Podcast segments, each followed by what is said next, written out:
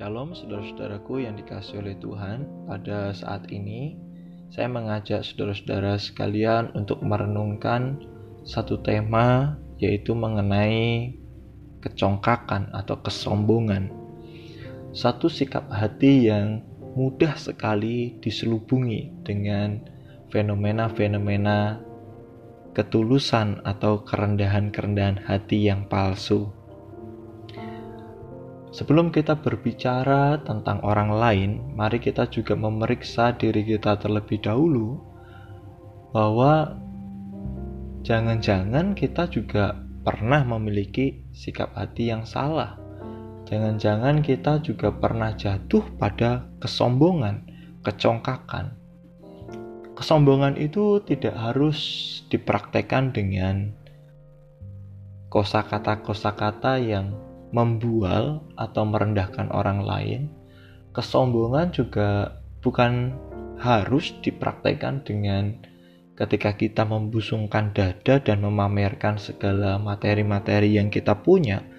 Tetapi kesombongan itu juga bisa terjadi ketika kita menganggap di dalam hati kita orang lain, entah itu pendapatnya, entah itu kehadirannya, entah itu usahanya, tidak senilainya atau tidak sebagus dengan diri kita sendiri. Di situ kita sudah jatuh kepada kebanggaan pada diri kita sendiri, dan kita tidak lagi menghargai orang lain, entah itu pendapatnya, kehadirannya, ataupun apa yang telah dia lakukan. Oleh sebab itu, kesombongan ini sifatnya terselubung dan begitu dalam karena letaknya ada di dalam hati manusia. Dan belum tentu juga ketika kita melihat orang yang berjalan membusungkan dada dan berpakaian serba mewah, itu adalah orang sombong. Kadang-kadang kita sendiri yang iri hati, ataupun kita sendiri yang berprasangka buruk tentang orang itu. Maka perlulah kita memeriksa diri kita sendiri. Nah, berbicara mengenai kesombongan di dalam kehidupan kita, saya mengajak setiap kita untuk merenungkan kitab Obaja.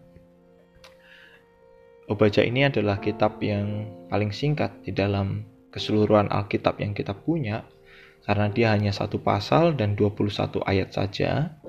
Tapi kita bisa melihat bagaimana melalui kitab Obaja, Allah sebenarnya sangat-sangat marah dengan bangsa Edom yang pada waktu itu menunjukkan akan keangkuhan, kesombongan, kecongkakan diri mereka sebagai sebuah bangsa.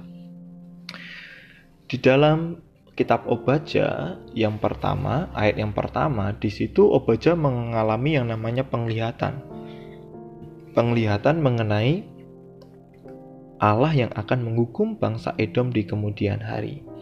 Sebabnya apa? Sebabnya adalah karena bangsa Edom sangat angkuh.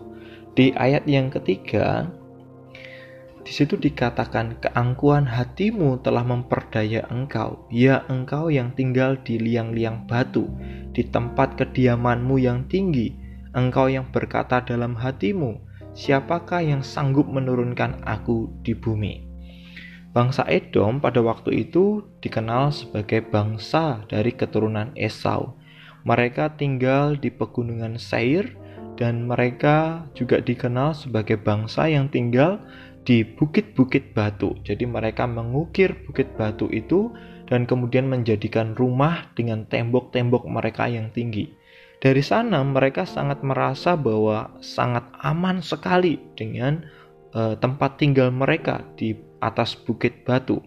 Mereka juga merasa sangat aman sekali dengan tembok-tembok yang mereka bangun sebagai perlindungan di dalam kehidupan mereka. Dan di dalam kesombongan itu ternyata mereka juga memiliki satu tabiat-tabiat yang tidak baik. Di dalam perjalanan sebagai saudara kandung dari bangsa Israel, karena Edom adalah bangsa keturunan Esau dan Israel adalah bangsa keturunan Yakub, yang mana mereka adalah saudara kandung.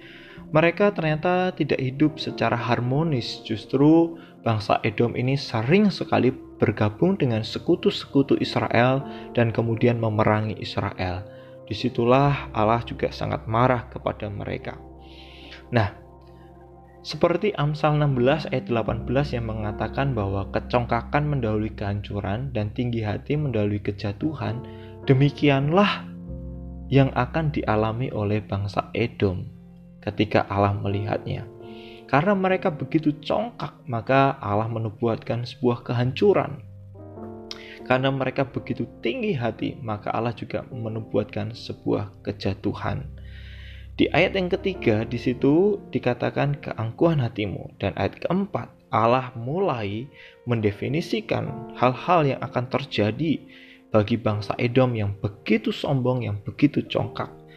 Di situ Allah mengatakan, sekalipun engkau terbang tinggi seperti burung raja wali, bahkan sekalipun sarangmu. Sarang ini kan melambangkan satu tempat tinggal di antara bintang-bintang. Dari sana pun aku akan menurunkan engkau, demikianlah firman Tuhan. Bayangkan saudara-saudara, di sini Allah mengatakan bahwa sekalipun tempat tinggalmu mau setinggi bintang di langit, mau engkau terbang di udara seperti raja wali, aku akan menurunkan engkau. Bahkan karena tabiatnya yang jahat, yang seringkali bergabung dengan sekutu-sekutu umat Allah dan memerangi umat Allah, maka di ayat yang kelima Allah juga menubuatkan bahwa bangsa mereka akan mengalami perampokan yang luar biasa. Bangsa mereka akan mengalami yang namanya kemusnahan di dalam perjalanan sejarah mereka.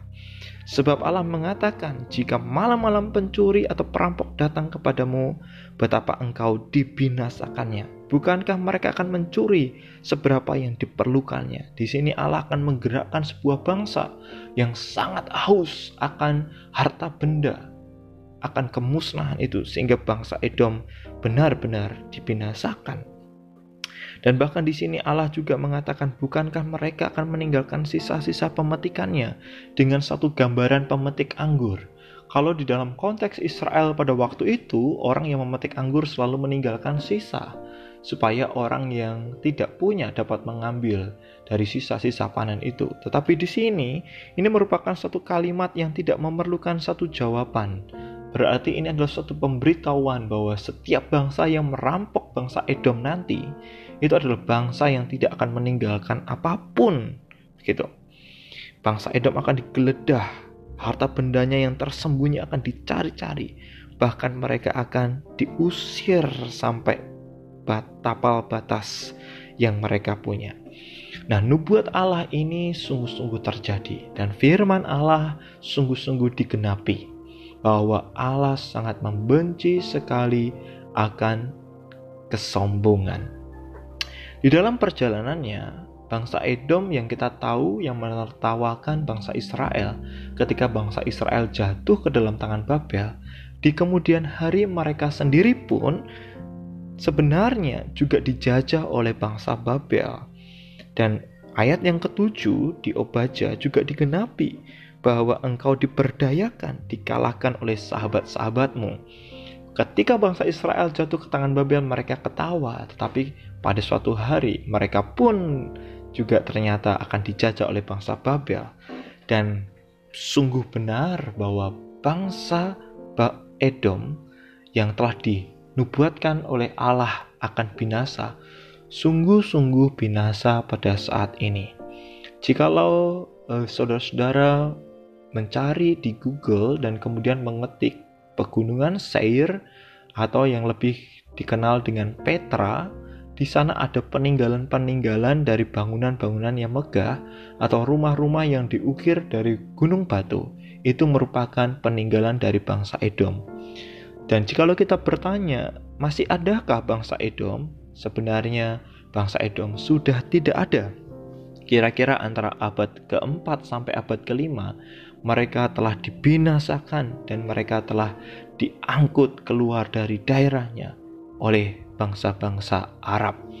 Oleh sebab itu, firman Tuhan yang mengatakan Amsal 16 ayat 18 tadi, kecongkakan mendahului kehancuran dan tinggi hati mendahului kejatuhan, sungguh-sungguh terjadi di dalam kehidupan bangsa Edom.